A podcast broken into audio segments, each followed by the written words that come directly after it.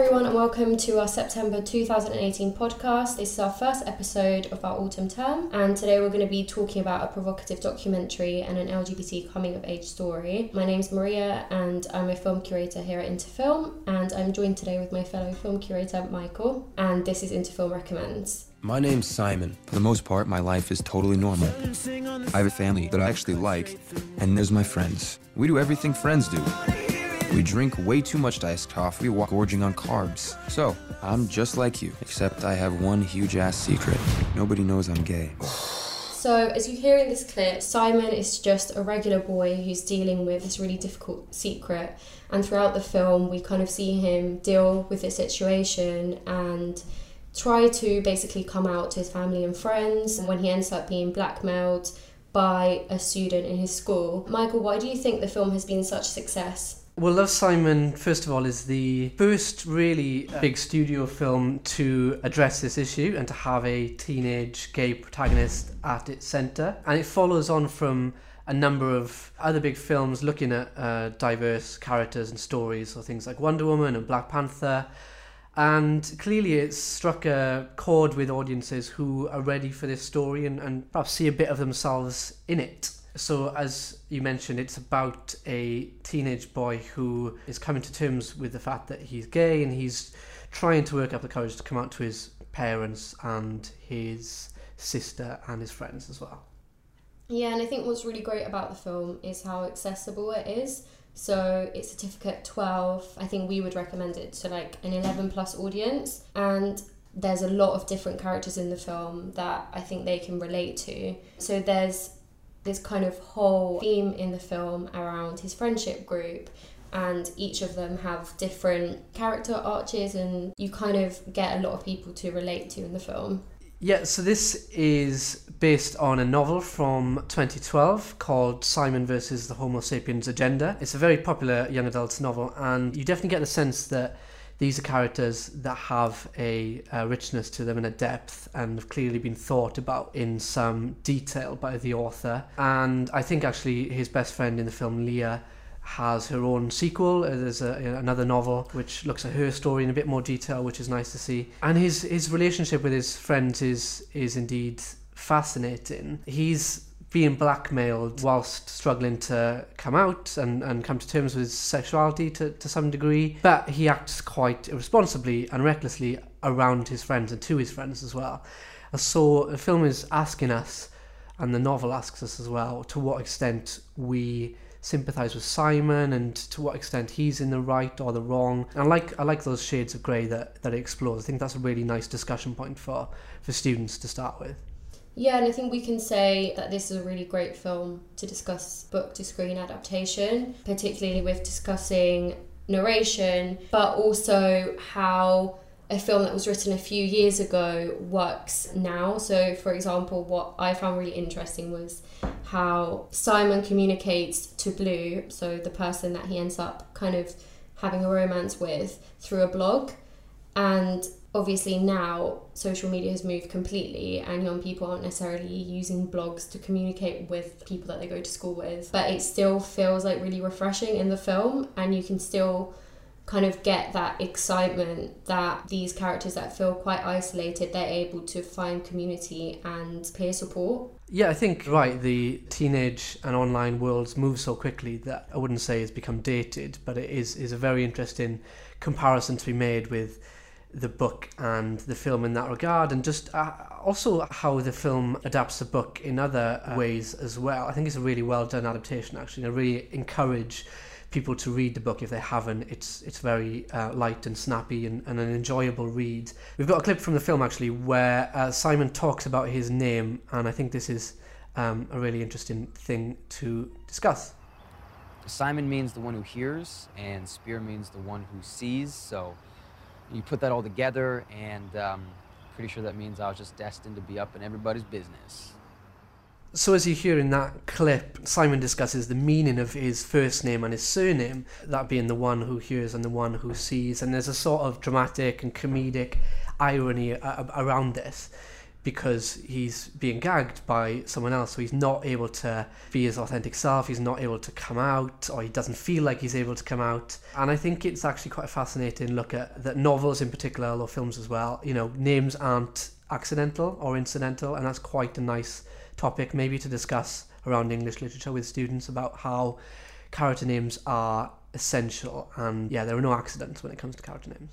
Definitely throughout the film you get to see different perspectives of what it's like to deal with your sexuality. So Simon is friends, what's his name again? The other gay guy in the school. Uh, Ethan? Yeah, so I find his relationship with Ethan quite interesting, because even though Simon knows that he has a really progressive family, and apart from his dad, who does often make kind of really inappropriate jokes without knowing that his son is gay. Yeah, although I wouldn't say his dad is any less progressive, he's more clumsy around Simon, I think. Yeah, but I think Simon still feels like he should feel more comfortable with coming out, but it's still really hard for him, especially when he sees how Ethan is experiencing um, bullying in school. But what's also great is that he finds a lot of inspiration from Ethan, because he constantly stands up for himself. There's loads of like comedy scenes where the bullies kind of, they're the joke of the film. Yeah, Ethan's a really interesting character because, well, firstly you've got this world about how this kid is really struggling to come out, and yet we see quite clearly there's all, there's already another out gay guy in the school, and that feels like the story we would have been getting maybe ten years ago or fifteen, twenty years ago, and all of a sudden now it's about this teenager that we're not necessarily expect for them to be the L G B T character. So they're not the sidekick, they're not the bit of comedy value, they're, they're a fully fleshed out character in themselves. And you're right, Ethan and Simon are very different people. They live in very different circles and different worlds really, but the film shows that there are commonalities between them, and that, yeah, you know, Simon Simon realizes that he Um, his all, his pressure about coming out is internalized, essentially, because he lives in quite a progressive school. Um, his friends, he doesn't think will have a problem with it. His family are going to be supportive, but there's something still just about saying the words and having to admit it to the world that he isn't quite comfortable with, or isn't right, quite ready to do yet.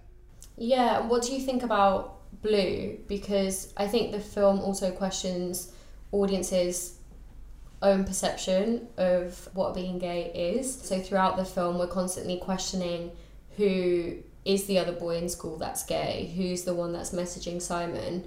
I just thought that was really interesting because it kind of throws it back to the audience and uh, questions our own attitudes. Like, even though there's two guys in the school, possibly three, and it kind of shows that we're in a more progressive type of school, it still shows that there's so much progress to be made. Yeah, I think I think you're you're right, and it does sort of surprise you in terms of the type of person, in inverted commas, that it, it turns out to be Blue. Without saying too much, it is a, it is a really nice reveal, I think, and it does make you question, you know, harmless or accidental prejudices. And I think the other really nice film that relationship does or represents is the fact that it's online and it's still seen to be authentic, and by the end of the film they talk about being in love with each other and, you know, wanting to be in a relationship, and at no point do we as an audience or any of the other characters say, oh, hold on, this is a bit silly, you don't know each other, how could you possibly feel that way? You know, it's it's just as valid as an offline relationship, and that seems like a really current, prescient point to, to for the film to push. Yeah, exactly, and I think we could both agree that there still needs to be way more representation in terms of kind of the breadth of sexualities that are depicted on screen.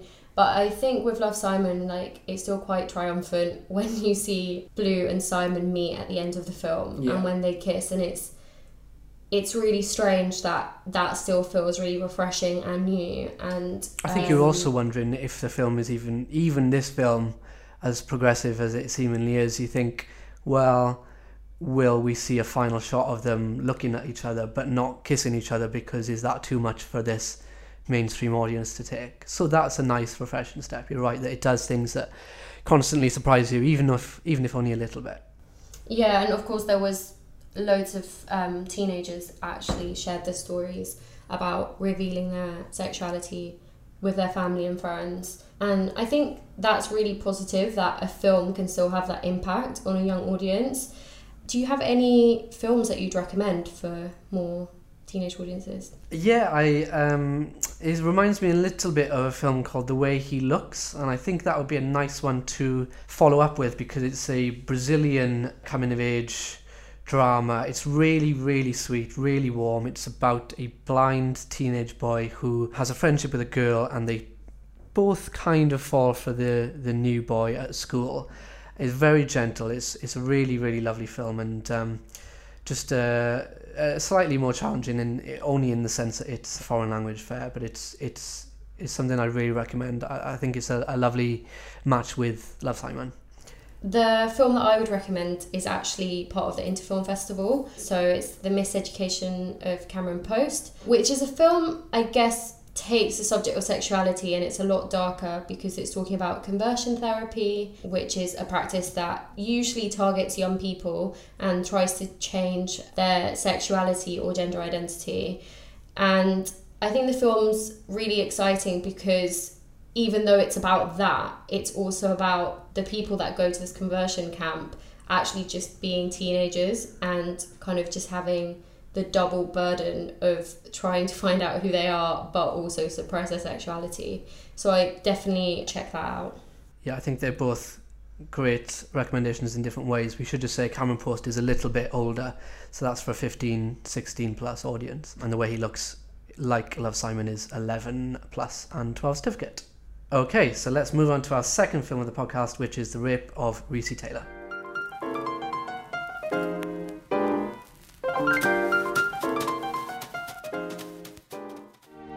December twenty-seventh, nineteen forty-four, supplemental report regarding the alleged ravishing of Recy Taylor, Abbeville, Alabama, by seven white boys on the night of September third. Report submitted by John O'Harris, Assistant Attorney General. So The Rape of Recy Taylor is a fifteen certificate documentary. We have it as sixteen plus, and that's because of descriptions of sexual violence as cited by the B B F C. This is an F-rated documentary, meaning that it's directed, uh, made by a woman, and it's about a quest for justice after a African-American woman is raped in nineteen forty-four Alabama by six white boys. Now there's a bit of text at the very beginning of the film, which I won't read word for word, but talks about how a number of black women were raped over, um, well, across the US's past as a whole, um, but only a few of them ever spoke up. And it talks about the process of the film, so it cites race films, which are films made mostly by black filmmakers with black casts for black audiences, and how it uses those films alongside vintage footage and home movies to tell Recy Taylor's story. So Maria, do you want to talk a little bit about how how those films, how those things, sorry, combine in this documentary and how the style and the format comes together?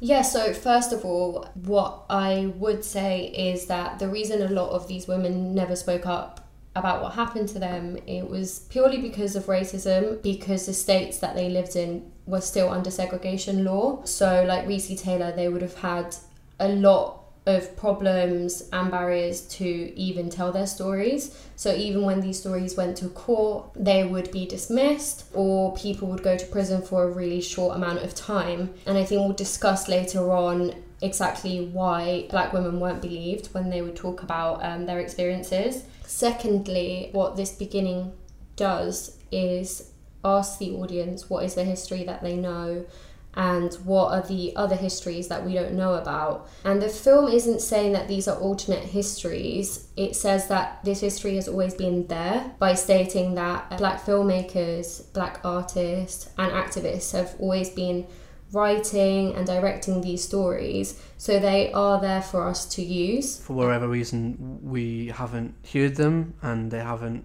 permeated the mainstream, I guess.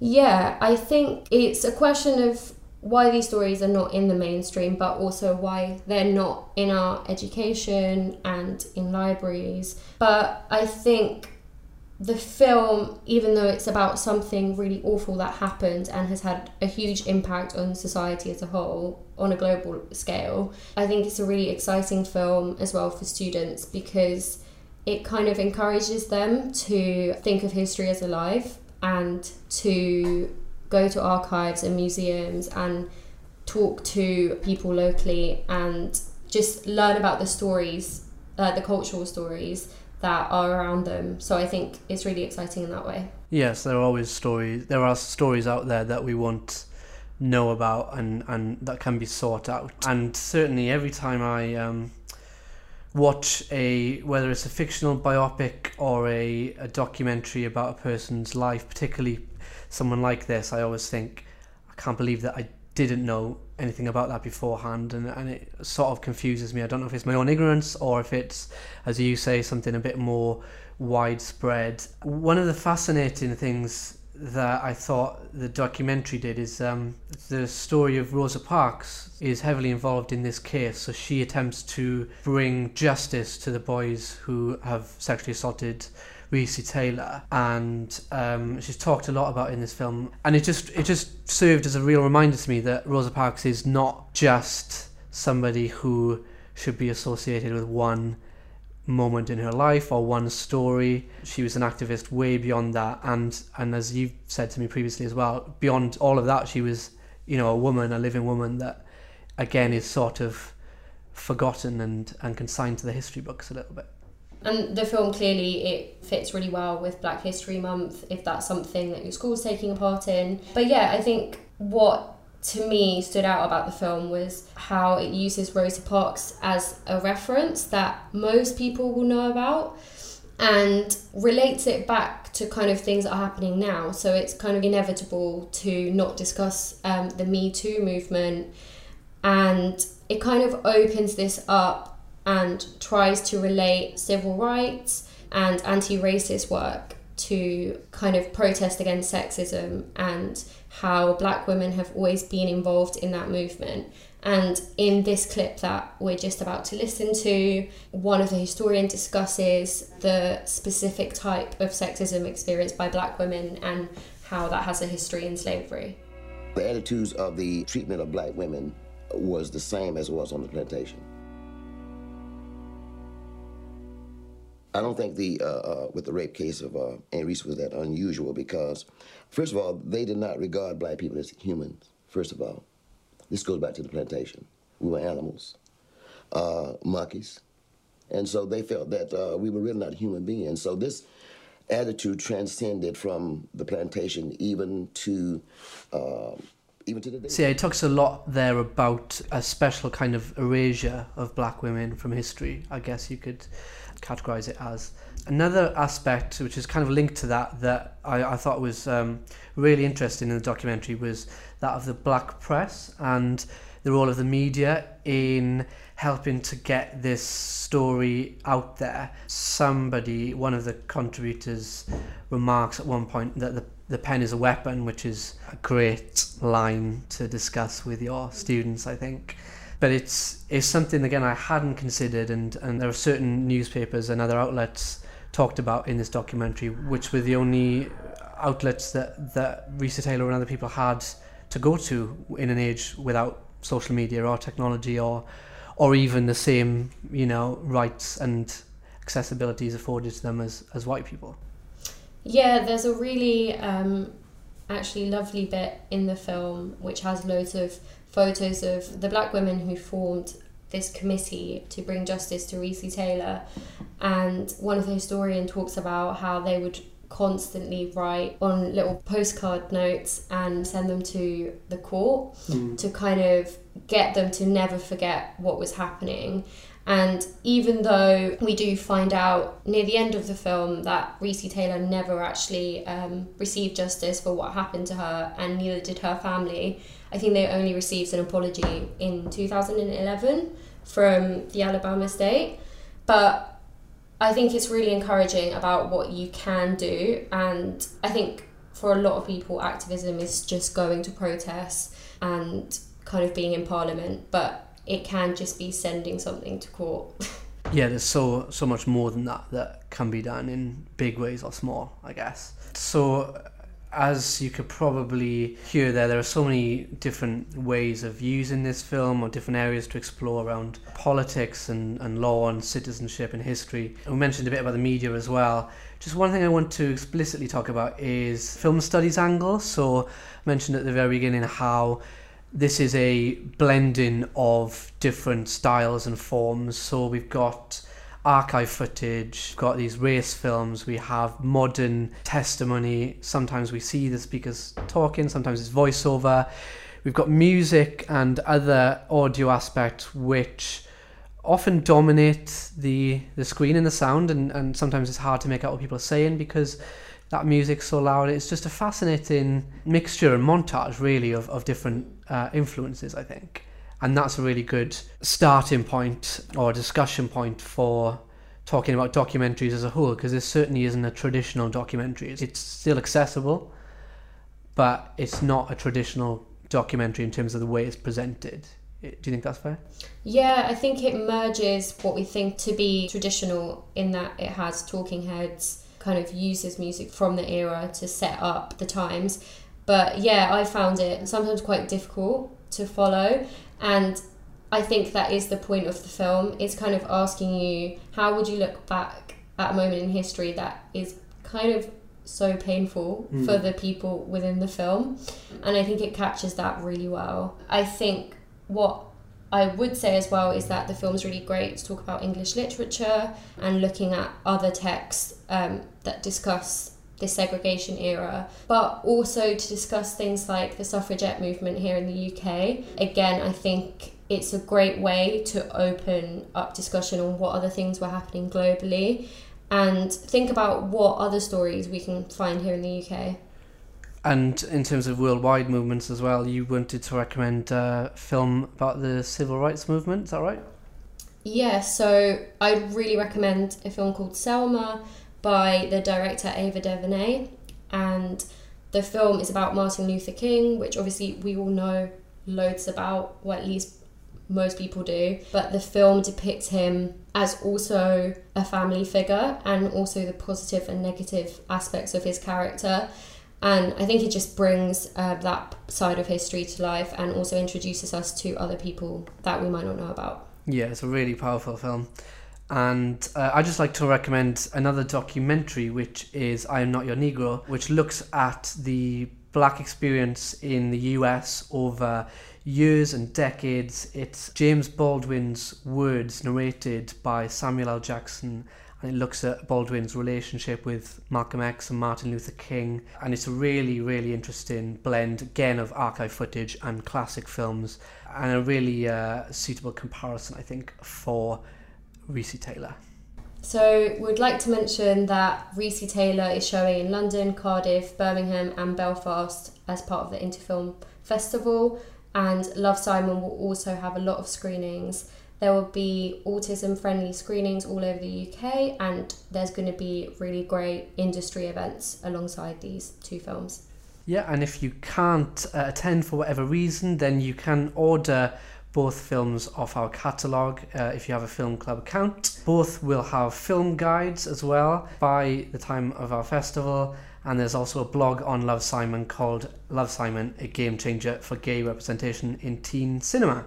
So that's all for now. We will be back in October with another podcast. Or you can check out our primary podcast on A Wrinkle in Time, which is by Selma director Ava DuVernay.